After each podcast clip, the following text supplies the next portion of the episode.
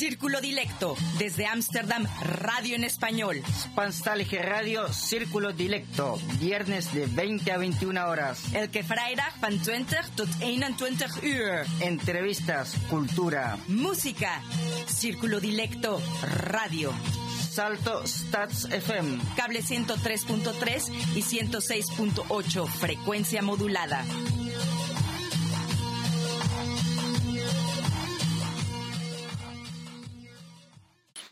Noches a todos nuestros oyentes. Hoy es 25 de marzo y de nuevo estamos transmitiendo círculo directo desde nuestras casas, así como lo están viendo, pero también lo vamos a pasar el 27 de marzo en el horario habitual a las 8 de la noche, como cada viernes en Salto FM. Y bueno, como cada viernes aquí cumpliendo esta cita y no estoy sola, estoy con mis compañeros y colegas y amigos y nuestra invitada. Entonces, eh, buenas noches, Alejandra.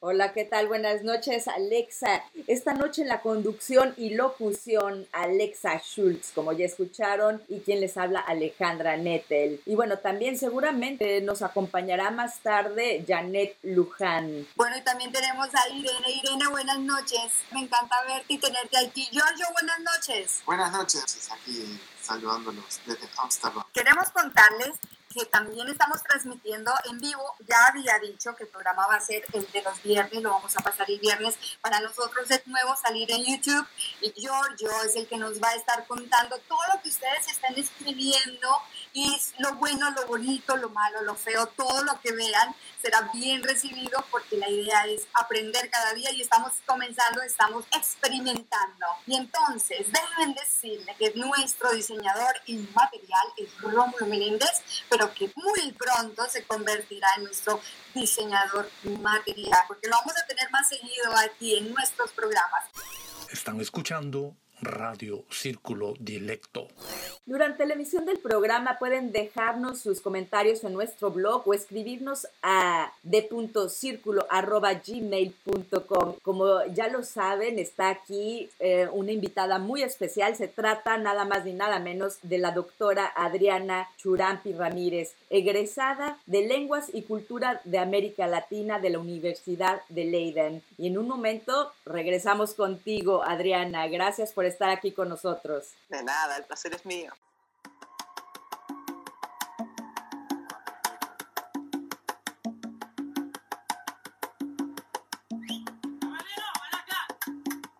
Por la esquina del viejo barrio lo vi pasar con el tumbao que tienen los guapos al caminar.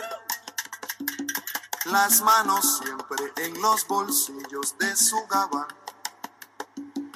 Pa' que no sepan en cuál de ellas lleva el puñal. Usa un sombrero de ala ancha de medio lado y zapatillas por si hay problemas salir volado.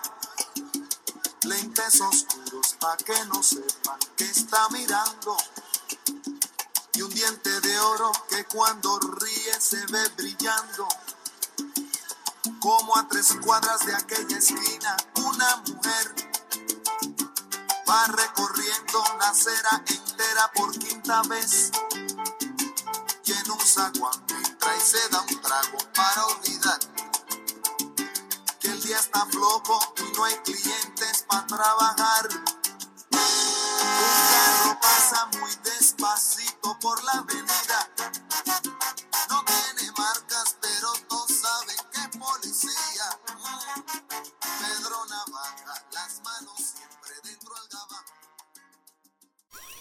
Están escuchando Radio Círculo Dilecto. Les recordamos que nos pueden encontrar en Twitter como Cdilecto y en Facebook como Círculo D.M. En nuestro blog pueden encontrar información relevante para hispanófonos residentes en Holanda, que es circulodilecto.blogspot.com. Para comentarios y sugerencias, no olviden que pueden escribirnos a d.circulo.gmail.com. Bueno, vamos a comenzar con nuestra, nuestra entrevista. Vamos a, no, no es una entrevista, con nuestra charla, pero antes hay una canción.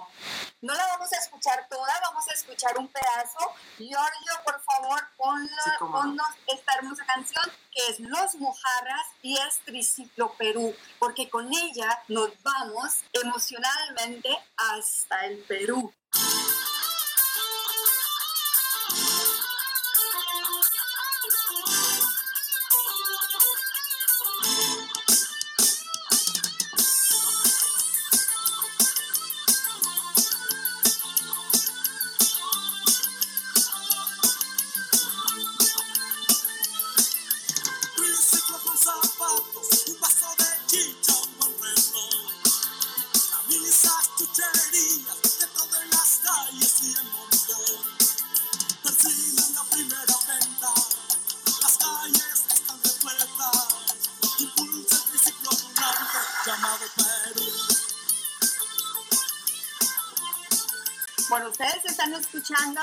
Los Mojarras Triciclo Perú y con ella nos vamos a nuestra invitada que es la doctora Adriana Churampi. Ella es peruana, nació en Huancayo, siguió estudios superiores de Derecho en la Pontificia eh, Universidad Católica de Lima, pero antes de concluir su trayectoria se trasladó a Holanda, donde estudió lenguas y culturas de América Latina en la Universidad de Leiden, donde ella se graduó con honores pónganle mucho cuidado, con honores en el área de literatura. Luego empezó sus estudios de doctorado en la misma universidad, trabajando en una tesis sobre el impacto sociopolítico de la pentalogía de Manuel Sforza. Pero bueno, que sea ella misma la que nos cuente, Adriana. Bueno, es la doctora Adriana, pero nosotros le vamos a decir Adriana con mucho cariño porque ha aceptado estar aquí con nosotros. Adriana, buenas noches. Buenas noches, siempre es un placer estar con ustedes. Gracias por invitarme. Nosotros, nosotros estamos felices de tenerte y Adriana, estábamos escuchando la canción de los Mojarras Triciclo Perú. ¿Por qué la escogiste? ¿Por qué te gusta esta canción? Bueno, esta canción es más o menos del año 92, creo, si mal no recuerdo, y es una canción que por un lado sintetiza la, eh, la vivencia o la manera como se percibe el Perú desde una perspectiva eh, migrante, entre otras, ¿no? Y me, me, gusta mucho porque es, eh, corresponde a la época en que yo ya había eh, empezado a vivir aquí en Holanda, los primeros años. Yo llegué a Holanda en 1992, entonces es la época en que ya estaba aquí más o menos y eh, cuando uno sale de su país precisamente se le refuerza esa, esa necesidad de definirse, esa necesidad de tomar posición sobre eh, cuestiones identitarias. Entonces esta canción era muy, eh, muy querida para mí, porque precisamente en ese momento en que estaba eh, intentando redefinir mi, mi, mi, mi, terruño, mi posición en el mundo, es una canción que resume más o menos toda la, la, vivencia más o menos de los provincianos en, en, en la capital. Por eso me gusta mucho. Nos vamos a ir a Perú y nos vamos a quedar en Perú. ¿Cómo era Adriana Churampi en, esa época de colegio, antes de, siquiera imaginar que un día estaría aquí haciendo un doctorado, una maestría en Holanda. ¿Cómo era esa Adriana? A ver, eh, mm, lo que a mí me gustó mucho de mi, de mi infancia fue que, si bien nací en Huancayo, mis padres trabajaban como docentes en Jauja. Entonces yo pasé los primeros años de, mi, de mis primeros años de, toda la primaria en Jauja. Y después eh, para la secundaria me trasladé a Huancayo. Entonces tengo toda esa vivencia de los años... Eh, eh, toda la infancia en la zona, la zona del Valle del Mantaro, que es muy, muy importante para la formación de, de, tus, de tus quereres, como se dice, ¿no? Este, toda la música, toda la vivencia de, de mi infancia entró precisamente en, el, Valle del Mantaro y después, después salí a, a estudiar a Lima. Pero uh, era bastante, bueno, en la primaria en, en Jauja era una, una, experiencia muy, muy serena. ¿no? Jauja es una ciudad muy especial, muy bonita, muy, muy cultivada y, vive en pugna con Huancayo, porque consideran que los jaujinos se consideran muy, muy cultos, muy, muy eh, muy preparados, mientras que los huancaínos son sobre todo comerciantes. Entonces yo viví esas dos experiencias. Eh, y en Huancayo, bueno, en Huancayo pasé más o menos la, la secundaria, que es eh, la época en que, bueno, uno se llena de inseguridades, una empieza a preguntarse sobre qué cosa va a hacer en el futuro, y todo eso lo viví ya en Huancayo, además en un colegio mixto. O sea, la primaria en, en Jauja fue en un colegio de monjas, en San Vicente Paul, y eh, la secundaria fue en un colegio mixto, un colegio mixto protestante, el colegio andino en Huancayo. O sea, la experiencia, las experiencias fueron muy, muy interesantes, creo. Cuando, cuando estamos, yo por ejemplo también soy de provincia, yo soy de Colombia, pero soy de provincia, cuando uno está en la primaria, bueno, uno vive su momento, luego pasa al bachillerato y uno sueña con irse a estudiar a la capital, entonces Bogotá, y uno dice, uno no ve la hora de terminar para irse a la universidad, a la capital. ¿Cómo fue ese paso de salir de, la tierra natal, de a ir a la capital? Al... Bueno, fue bastante duro, debo confesar, porque por un lado, eh, mis padres ambos son, son eh, eh, docentes. Mi padre es docente universitario, mi madre era profesora de secundaria.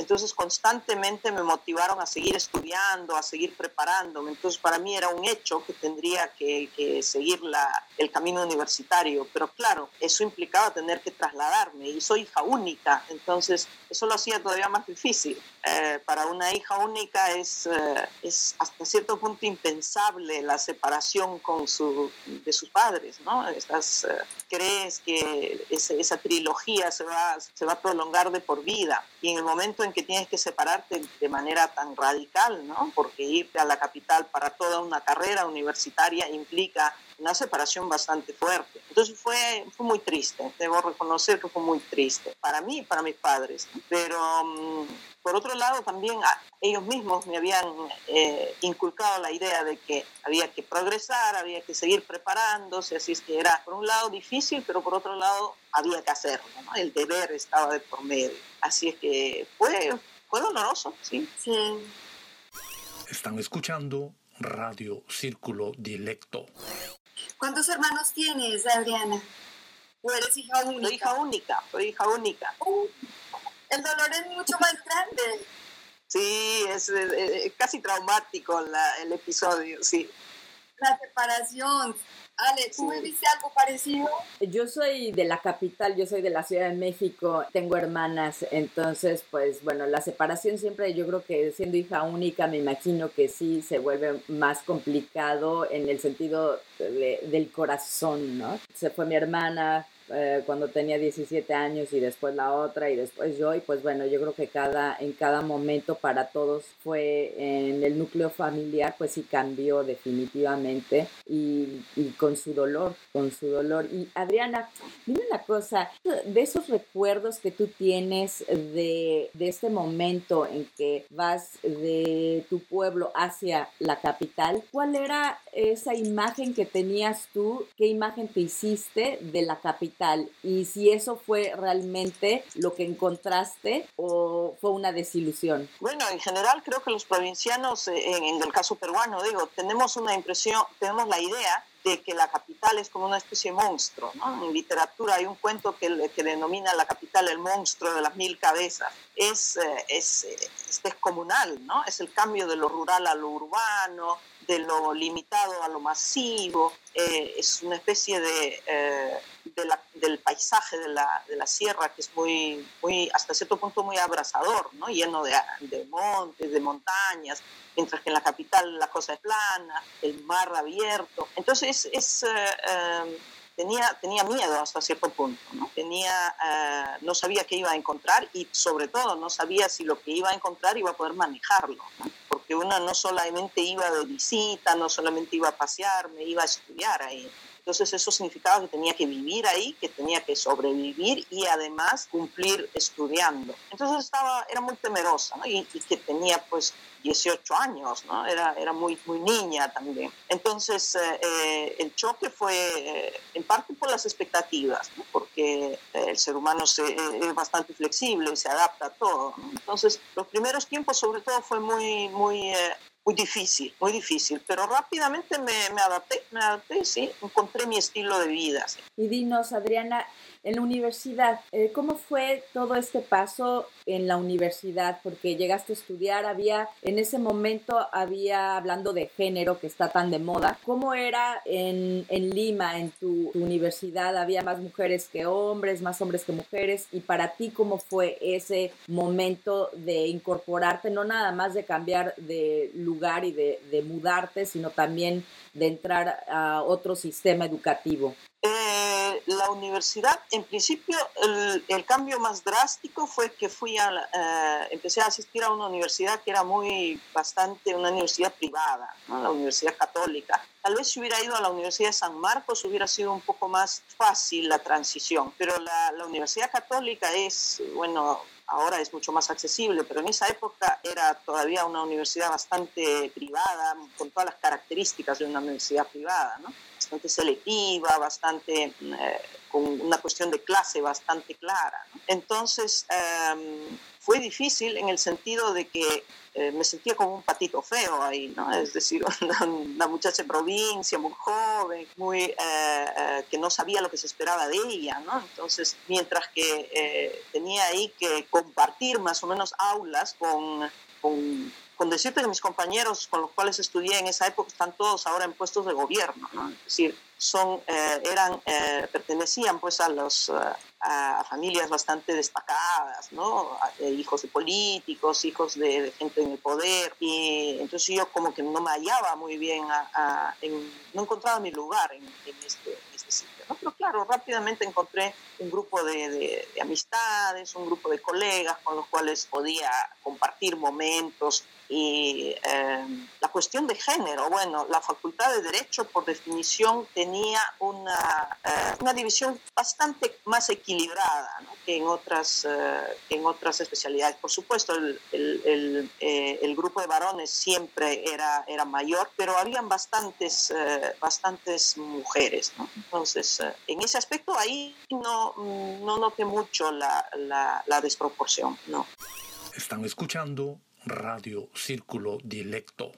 Bueno, Janet, ya llegaste, ya estás aquí, tú has traído a Adriana. Cuéntanos. Hola, buenas noches a todos. Adriana, muy buenas noches, muy contenta de tenerte aquí en el programa y junto a mis colegas, muy contenta y realmente reviviendo cada uno de los momentos que nos estás contando. Ya te dijo mi colega Alexa, eh, te hizo una pregunta acerca de cuando, cómo eras eh, cuando eras un adolescente y ya has ido contando y yo me iba imaginando igual cómo pasa uno cuando va a estudiar, uno es provinciano, eh, pues yo soy provinciana también, yo soy de Trujillo, y fui a estudiar, bueno, en mi caso yo fui a la sierra a estudiar en Cajamarca. Y tú, bueno, esto, fuiste a Lima, ¿no? A una universidad tan tuca, como decimos nosotros los peruanos. Sí. Entonces, sí, estaba pensando y que te sentías como un patito feo y tal. Pues nada, es, un choque cultural grande, increíble. Y bueno, yo me preguntaba, ¿y, y, cómo era esto de, a lo mejor tú eres bilingüe? Yo siempre ser bilingüe, quise aprender el quechua, que es una de las lenguas que tengo tanta fascinación, pero bueno, a lo mucho sé decir algunas palabras. Y me pregunto, tengo una curiosidad, eh, ¿te ha servido eh, el haber nacido en la parte andina de Perú? Y usar la lengua quechua, por ejemplo. Bueno, en ese sentido yo eh, soy un producto, más o menos un producto bastante negativo de la manera en que en esas épocas, porque ahora ya ha cambiado, se concebía la, eh, las posibilidades de, unas, de, una, de una persona joven. ¿no? Mi padre es quechua hablante, pero él se cuidó bastante de... Eh, de enseñarme a mí el quechua, porque sabía que si yo empezaba a hablar quechua, eso se iba a notar en mi español. Y entonces eso iba de alguna manera a mis posibilidades de avance en, en, en el futuro, ¿no? en la universidad, etcétera, por las cuestiones de discriminación y todo esto. Entonces, em, no, no aprendí quechua. No, por ejemplo, yo no podía comunicarme con mis abuelos de parte de padre, que eran quechua hablantes, solamente cuestiones bastante sencillas en español. Y eh, Lo que sí, eh, empecé a estudiar inglés cuando ya estaba en Lima. Y para mi gran sorpresa, cuando recién llegué a Holanda, eh, me enteré que eh, la Universidad de Leiden tenía mucho interés y tenía clases de quechua. O sea, yo ahí, eso fue mi primer choque cultural de ver cómo se le daba prioridad a una lengua que en el Perú, por otro lado, estaba tan discriminada y marginada, mientras que era nuestra lengua. Entonces sí, esa es mi gran limitación, no hablo quechua. Bueno, yo creo que la puedes estudiar en Leiden, ¿no? Sí. no, Alcana, eh, ahora es, comenzaste a estudiar Derecho. Estabas en la universidad estudiando Derecho. No la terminaste según lo que leí porque tu viaje. ¿Por qué decides, bueno, yo voy a estudiar Derecho y casi que la, la, la haces completa?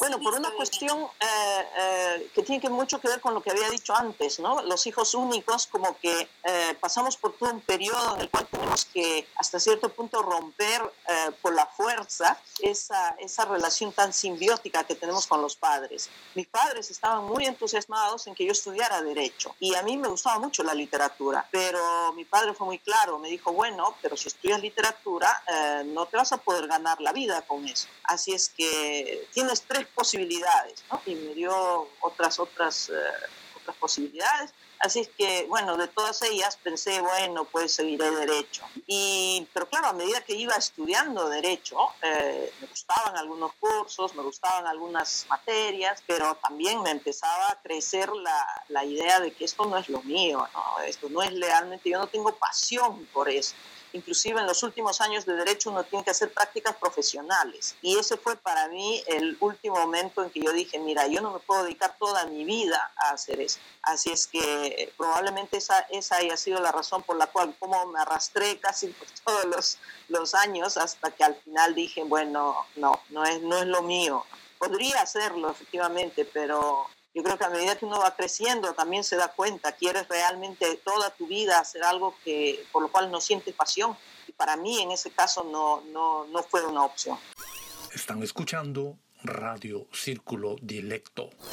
¿Cómo comienza a surgir esa idea o esa inquietud? No, yo me tengo que ir, yo tengo que salir. ¿Cómo se presenta? ¿Ya habías decidido vas a estudiar derecho? Lo llevabas metido por ahí en el corazón, que no era lo tuyo, en el alma, ¿dónde sale y dices, no, yo esto lo rompo, no, no quiero más?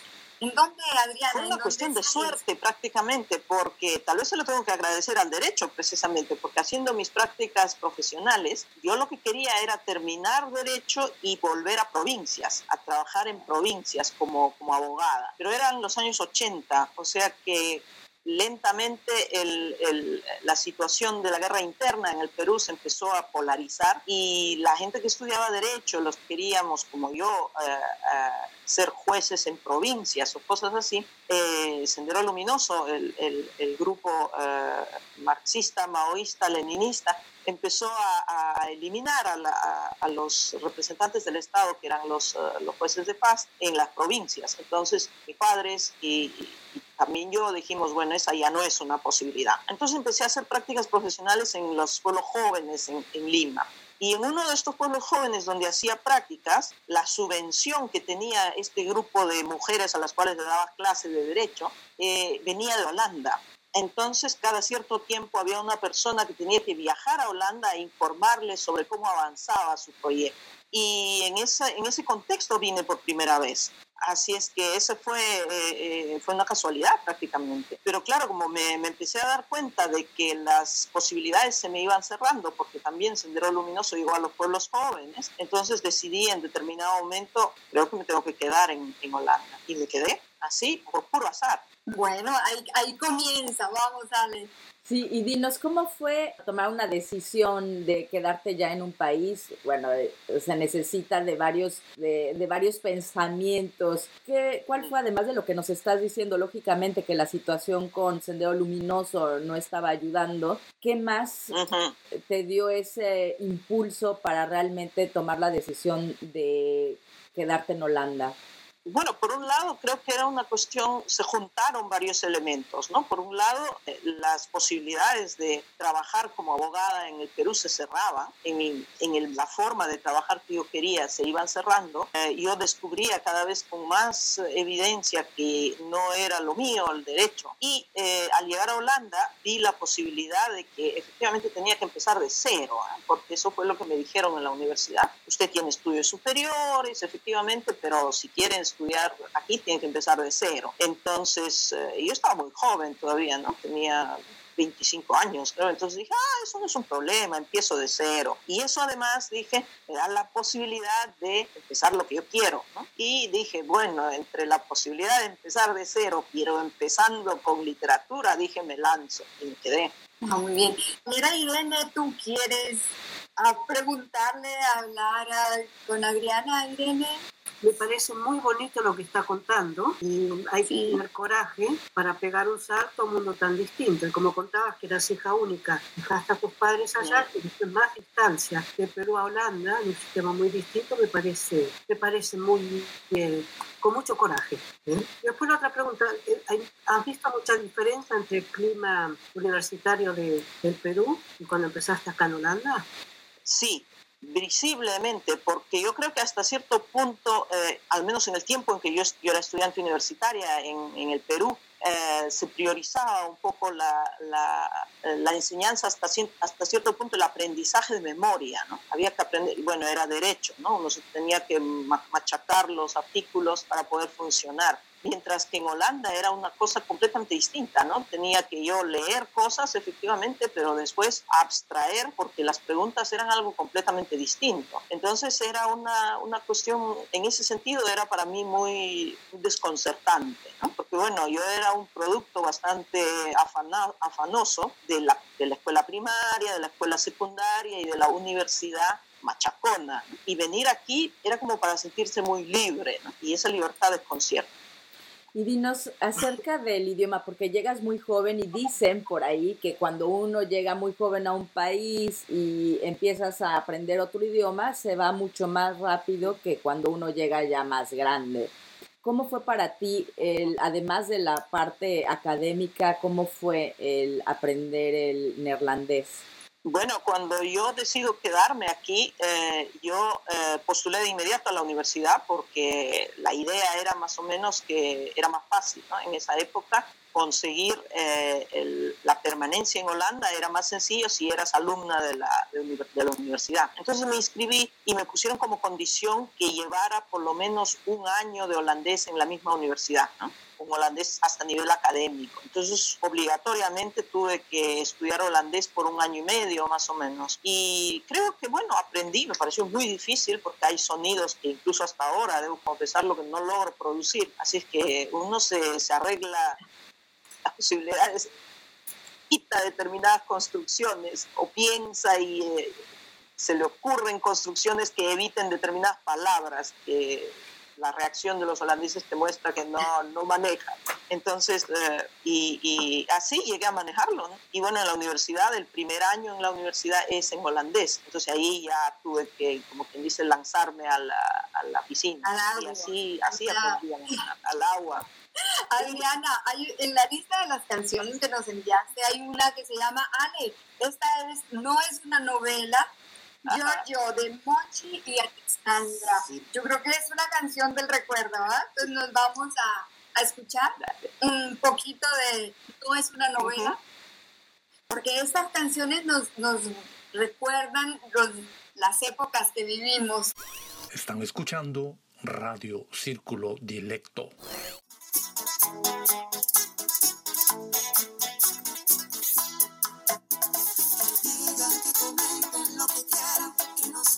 Directo. que nos lleven a la hoguera, aunque nos saquen del pecho el corazón.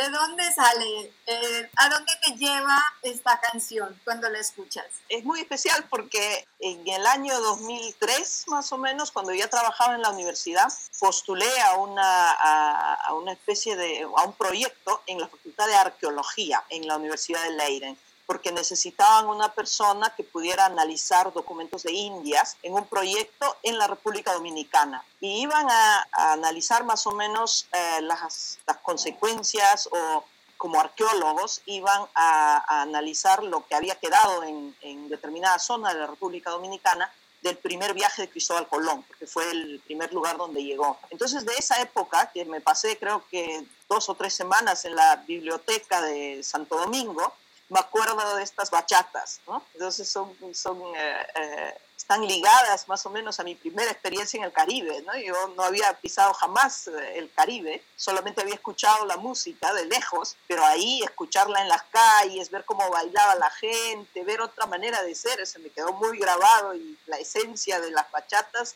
es pues Monchi Alexandra. Están escuchando Radio Círculo Dilecto ya nos estamos acercando al momento en que estás ya a punto de salir para Holanda. ¿En qué año sales para Holanda? Por primer, bueno, cuando me quedé aquí fue el 92, pero vine antes el 89, no, ¿sí? El 89 por primera vez, pues vine otra vez más y a la tercera vez me quedé. Están escuchando Radio Círculo Dilecto. Cuéntanos, a ver, estamos muy pendientes y con deseos de saber qué está pasando en el live en, de YouTube. A ver. Teníamos unas preguntas del chat también, ¿no? Nos preguntaban seguramente de tu origen, decían si de ahí venían las famosas papas a la huancaína. Sí, es el plato, el plato de, de la zona de donde vivo, sí. Esta es una pregunta de Esteban Vega desde España. También tenemos otra pregunta, eh, si habías leído antes de llegar a Lima la obra de Paco Junque o Paco Junque. Sí, cuando era, cuando eh, eh, Paco Junque es una, es un relato que se lee desde el colegio, desde la escuela primaria en el Perú. Es uno de los César Vallejo es un poeta sobre todo peruano, pero también escribió cuentos y este es uno de sus cuentos más famosos. Es muy triste, muy desgarrador. Y sí, sí, lo conozco.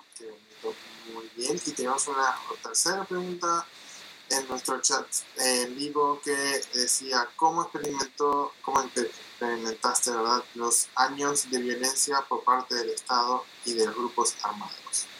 Creo que ya me has contado un poquito, pero bueno, no sé si querías eh, contar algo más. Bueno, eh, el, eh, yo creo que precisamente lo terrible de esa situación es cómo se llegó a normalizar, ¿no? Se llegó a normalizar esa forma de violencia tanto abierta como, como simbólica, ¿no? Es decir, el hecho de que uno funcionara sabiendo que eh, de un momento a otro iba a estallar una bomba, que no se debía pasar por determinados eh, lugares públicos porque podía explotar, que no se podía salir a partir de determinada hora, eh, que no se podía confiar en todos tus, tus compañeros de clase, etcétera el hecho de esa internalización de violencia, y qué decir de la violencia eh, diaria de muertos, torturas y asesinatos, eso es lo más, eh, eh, lo más traumático de este periodo.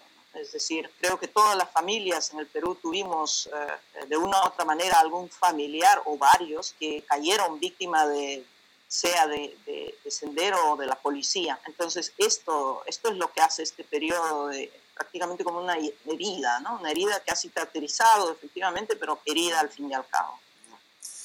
Es una parte que queda para la historia, ¿no? Eh, puede ser horrible como lo ha sucedido en, en otros países de Latinoamérica y esa etapa por más que queramos olvidarla, por más que digamos no, ya quedó en el pasado, eso queda en la historia, queda en el recuerdo y siempre vendrá una y otra vez a esto. Adriana, pero bueno, ya nos hemos, estábamos hablando antes de nuestro chat live, ya vienes a, a Holanda y ya estás en Holanda, vienes veces, te quedas, cuando decides quedarte, porque cuando uno viene de visita es muy diferente a cuando uno se queda. De, de visita. Todo es maravilloso, todo es una, es la novedad cuando decides quedarte, ¿cuántos años tenías cuando te quedas? Eh, definitivamente? 25, tenía 25 años cuando me decidí, cuando decidí quedarme, sí. Y, bueno, yo estaba muy convencida de que iba a ser bastante eh, mm, temporal, porque yo dije, bueno, si me quedo más o menos hasta los 35 o algo, pues todavía tengo un montón de, de, vida para, para seguir eh, construyendo en el Perú. Y ya me ves acá 25 años más tarde, sigo aquí. Interesante todo lo que está contando Adriana. Me imagino eh, que ha sido toda una aventura, como decía la, la canción. y una pregunta que, que, quiero hacerte es que, claro, tú como una latina, a lo mejor es un poco temprano para hacerte esta pregunta, pero para que no nos falte el tiempo, eh, esta pregunta eh, me gustaría que nos expliques, que nos cuentes qué significa para una latina ingresar y desempeñar, desempeñarse en el mundo académico aquí en Holanda por un lado es, eh, eh, necesita de una buena dosis de sacrificio, ¿no? Por un lado uno tiene que eh, ceder bastante, porque al fin y al cabo lo que son es una confrontación de dos culturas. Hacemos las cosas de otra manera, sentimos las cosas de otra manera, tenemos otro estilo de expresar lo que pensamos y lo que sentimos, y eso es precisamente lo que lo que se, se, interfiere en tu desarrollo. ¿no? Por, e, por un lado eso, ¿no? el sacrificio consiste en ceder un poco eh, y, y, hacer concesiones al comenzar a trabajar en, en, una institución como la academia, que es tan... Eh, tan eh, eh, cerrada hasta cierto punto, porque el, el, esfuerzo es doble. Por un lado están las exigencias de que no eres, no hablas el idioma, no perteneces a la no entiendes algunos aspectos, pero por otro lado también todos los eh, prejuicios sobre cómo trabajan los latinos, cómo funcionan, que siempre llegan tarde, que nunca lo hacen bien. Entonces hay que trabajar el doble más o menos, y peor aún si eres mujer entonces de las mujeres se pide el doble, de los latinos un poco más, entonces hay que trabajar re duro para salir adelante. Pero una vez que consigues tu lugar, ah, empieza la otra lucha, ¿no? La lucha constante por mantener ese espacio, porque no es un espacio garantizado, ¿eh? es, eh, hay que probarse constantemente. Entonces, en ese sentido, si uno tiene la, la, la entra a la academia con esta actitud de que sí, hay que lucharla y hay que defender su posición, yo creo que se puede, se puede salir adelante. ¿no? Y, y, ser consciente sobre todo ¿no? de que estamos enfrentando otra cultura. ¿no? Siempre vamos a, a, a ser mirados con, con suspicacia, siempre vamos a ser malentendidos, pero flexibilidad en ese sentido para dejar pasar algunas cosas, pero también ponerte muy en tu sitio cuando se necesite defenderlo. Porque, porque si Adriana llega a la universidad a estudiar lenguas y culturas de América Latina, ¿cómo es estudiar nuestras raíces en un país entero? Es bastante complicado porque tú entras a una institución y tú crees que lo sabes porque lo llevas dentro de ti pero te, llevas con la, te das con la sorpresa de que la institución, como es una, un centro de que produce saber y conocimiento, sabe todo mejor que tú. O sea, cree o interpreta tu propia cultura a su manera. Entonces, esa es otra lucha. Tú tienes que investigar y, y, probar que lo que estás diciendo o lo que tú has aprendido o lo que tú sabes tiene sentido, tiene valor y que muchas veces los, uh, eh, los conocimientos que, que, salen de la academia uh, occidental, de la cual la, academia holandesa es parte, podrían estar equivocados, podrían ser cuestionados. Entonces, en ese sentido también es difícil, ¿no? Porque yo dije, bueno, estudios, tenemos en culturas de América Latina, ah, eso es lo mío, es facilísimo. No, la lucha va por otro lado, porque tienes que inclusive profundizar más en lo que ya sabes para poder dejarlo muy en claro, para poder demostrar. Muy bien, también tenemos una pregunta nueva del chat que nos pregunta ¿qué ventajas de latino en Holanda o en los Países Bajos? Bueno, ser latino en, un país extranjero en general, yo creo que la ventaja es que te obliga más o menos a cuestionarte o a conocerte mejor. Porque yo, yo descubrí, por ejemplo, que en todo este tiempo que viví en el Perú, 25 años, jamás me pregunté a mí misma quién soy yo, cómo me defino, ¿Por qué hablo así? Eh, ¿Cómo me siento? Jamás me pregunté eso, pero me, pregunté, me empecé a preguntar eso desde el primer día que estuve aquí por la reacción de los demás, porque los demás te confrontan como con un espejo. ¿Quién eres? ¿Por qué eres así? Eh, ¿De dónde vienes? ¿Cuál es tu cultura? ¿no? Entonces, eso por un lado, ¿no? Cualquier permanencia de un latino en otro lugar del mundo te debe más o menos cuestionar la posibilidad de, de, reforzar tus elementos identitarios y tu conocimiento de tu propia cultura. Y a nivel de estudios, bueno, por un lado tienes la lengua, ¿no? maravillosamente ya la tienes manejada, por lo tanto puedes leer a nivel de, si, si, si haces estudios sobre América Latina, puedes leer las fuentes en su lengua original. Claro, lo, de, lo, lo, que viene después es que tienes que traducirla, al, al, en este caso al holandés, pero la, el conocimiento es, es, es invalorable estabas contándonos acerca de lo difícil que es para un latinoamericano, realmente aquí que dijiste es una lucha. Y estoy contigo porque es una lucha continua. Si desapruebas, tienes que volver a probar. Bueno, en tu caso, que eras una alumna cum laude, me imagino que ha sido muy distinto y que, que sabías batallar. Yo no sé cómo, cómo has hecho. ¿Puedes darnos una, una, un consejo, una estrategia para ganar esas batallas? Cuando los estudiantes queremos estar aquí y ganar la batalla a los holandeses, por decirlo así, ¿no? En los estudios. Por un lado, yo tuve, eh, yo recomendaría, por un lado, la consistencia, ¿no? Perseverancia. Es decir, sí, vas a, vas a fallar un montón de veces, ¿no? Pero por supuesto la perseverancia es lo necesario. Seguir y seguir, intentar una vez más y otra vez, ¿no? Y por otro lado, no darte duro, porque el tema siempre que falla en algo, que lo hace mal, se dice, ¿no ves? Claro, es que así es, pues nosotros siempre fracasamos, siempre lo hacemos mal, ¿no, señor? No es así, ¿no? Hay que, inclusive, es una cuestión histórica que tenemos metida en la cabeza, ¿no? Nosotros siempre lo hacemos mal, sí, pues así somos, inclusive eh, se dice, no, así somos los peruanos, pues, ¿no? Nos salen mal las cosas. No, no es una cuestión tan definitoria, ¿no? Es decir, sí se puede salir, sí se puede romper ese tipo de estereotipos, ese tipo de, de tradiciones negativas. ¿no? Entonces, constancia, perseverancia y esfuerzo, mucho esfuerzo. Y ahora que eres profesora, ¿cómo eres con tus alumnos holandeses? Creo que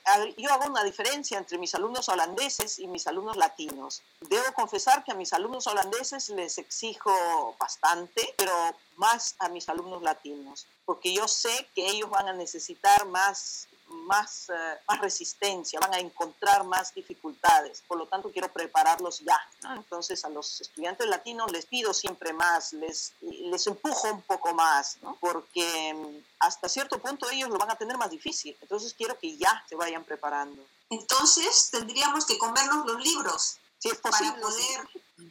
afrontarlos. Ya saben, chicos. Sí porque aquí hay varios docentes, ¿eh? Está Alexa, creo que también está en la docencia, eh, y bueno, a mí también me gusta, pero me parece un campo difícil. Es un campo difícil y bueno, a ti no sé cómo te nació la vocación de ser profesora.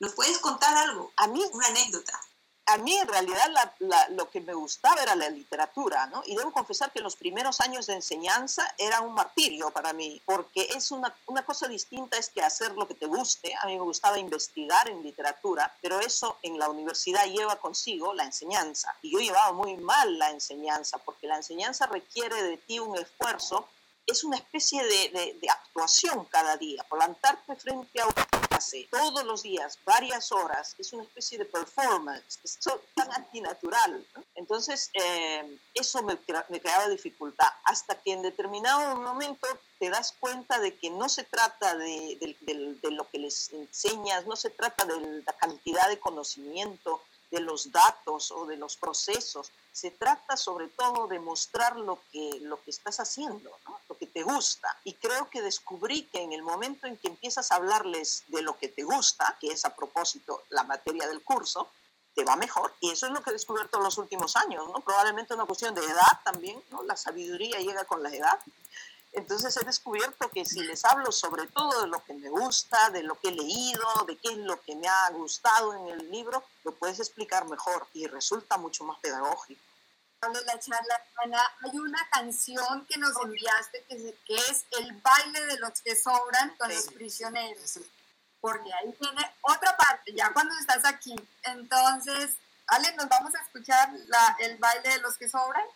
Están escuchando Radio Círculo Dilecto.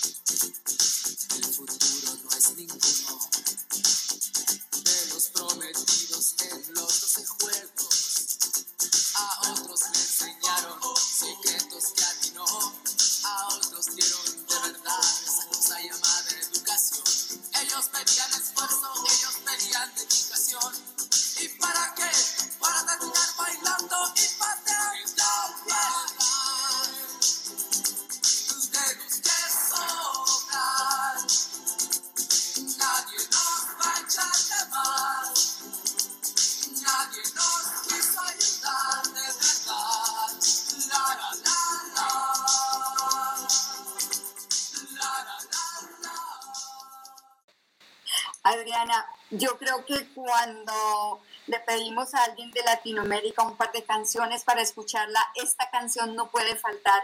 Y con No. todo lo que ha estado pasando últimamente, yo creo que es un símbolo de, fuerza, de unión. ¿A dónde te vas? ¿Qué sientes cuando escuchas el baile de los que sobran de los prisioneros? por un lado, a la época, la- los primeros momentos en que lo escuchamos, cuando todavía eh, eh, era una, una canción de protesta, el rock en español, ¿no? Era una cuestión casi solamente limitada a esa interpretación, ¿no? Y eh, como siempre se considera, ¿no? Las canciones de, de rock, estas canciones originales de protesta, ahí se quedan, ¿no? Se quedan en los 60, se quedan en los 70 y no vuelven más. La manera en que ha renacido en estos últimos tiempos nos da una impresión de cómo no se trata de las canciones, ¿no? Sino se trata de los movimientos eh, eh, populares que efectivamente se expresan inclusive a través de estas canciones tan eh, emblemáticas, ¿no? Es, es- es en lo que se ha convertido. Entonces es, eh, apela a distinto tipo de, de- de- de llamados por la libertad, por la- el tipo de educación, por la cuestión de la ruptura de las fronteras, de clase, de, de- de privilegios, muy, muy, muy importante.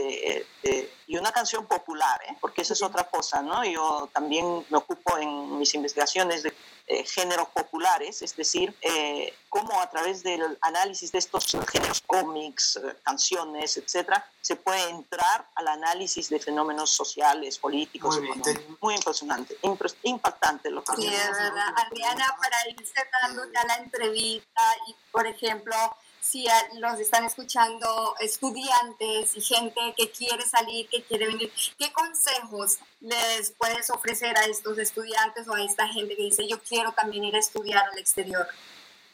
Pues yo creo que lo más importante es siempre que tengas una, un- una pasión, ¿no? Es decir, cuando tienes una pasión, la pasión mueve fronteras, mueve, mueve montañas, ¿no? Entonces, eh, si realmente quieres algo, es una cuestión que eh, vas, a, vas a insistir, ¿no? Vas a encontrar la manera de eh, ir por ese camino, ¿no? Yo realmente estaba prácticamente, yo creo que mi ejemplo es bien claro en ese sentido, ¿no? Yo ya estaba muy encaminada en una dirección, pero en determinado momento el espíritu el, el te dice, no, eso no es lo tuyo, ¿no? Entonces uno tiene que buscar la manera de encontrar su, su camino, de encontrar sus- sus pequeños sueños, ¿no? Porque de eso, de eso se forman más o menos eh, eh, los, grandes, eh, los grandes proyectos, ¿no? De sueños pequeños individuales y efectivamente, eh, ya ves, terminé en otro país eh, haciendo otra cosa, pero algo que me gusta, ¿no? Y espero pues que por lo menos eh, haciendo lo que me gusta, además pueda dar eh, servicio a, los, a enseñar algo a los estudiantes.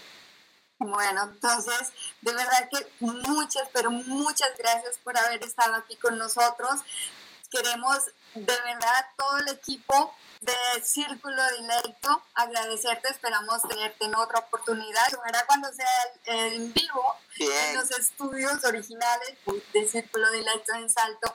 Adriana, muchas gracias. muchísimas gracias a ustedes y hasta cuando ustedes lo digan, ¿eh? porque es una conversación muy agradable. Felicitaciones.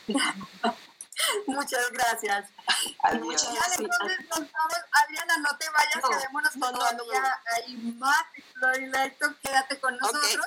Que nos vamos ahora sí. Ya veo que Ale, Alex- entonces nos vamos a la cultural. Sí, porque Alexa está endulzada ya. Entonces tiene que continuar. Todos estamos muy encariñados contigo. Continuamos. muchas gracias.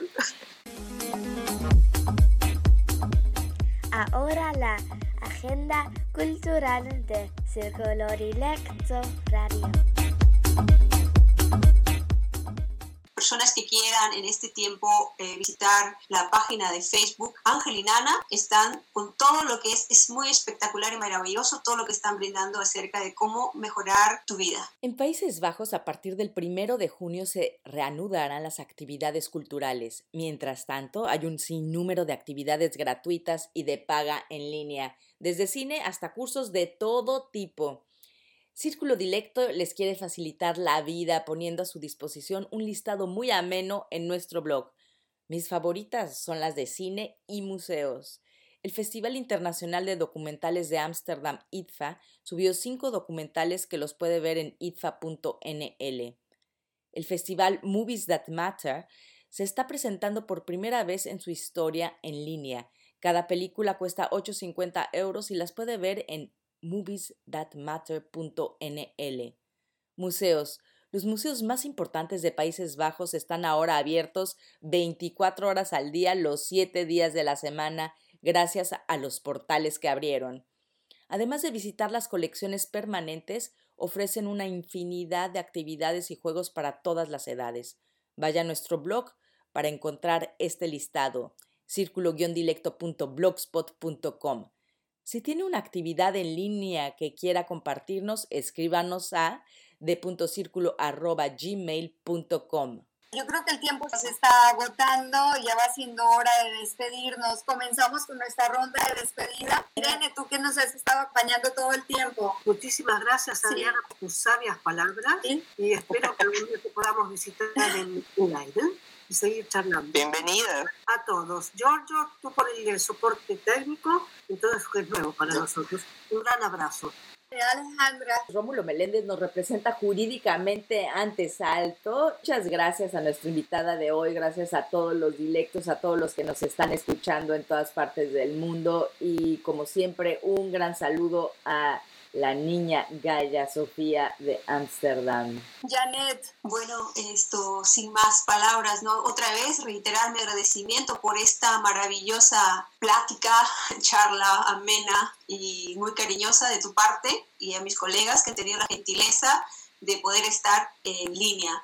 Pues eh, muchas gracias de corazón y espero que podamos tenerte más veces en el estudio porque todos estamos muy curiosos de ti, te queremos mucho. Y también quiero enviar un saludo a mi madre, estoy segura que va a estar muy contenta. Un abrazo fuerte y me despido y a todos los radioescuchas. bueno, y un colega que nos ha estado acompañando todo el programa, nuestro DJ Rengo Star, porque la abuelita está pendiente del saludo.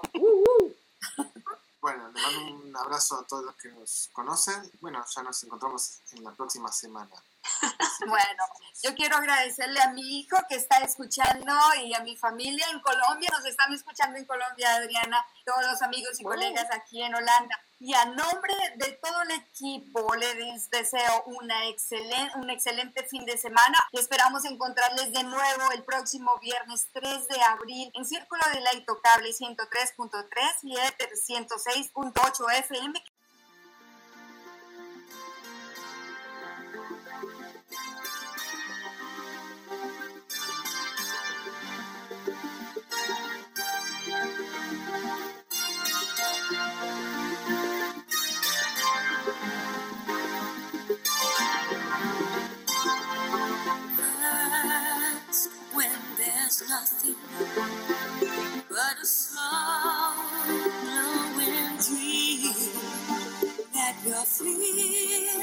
Seems to hide deep inside your mind.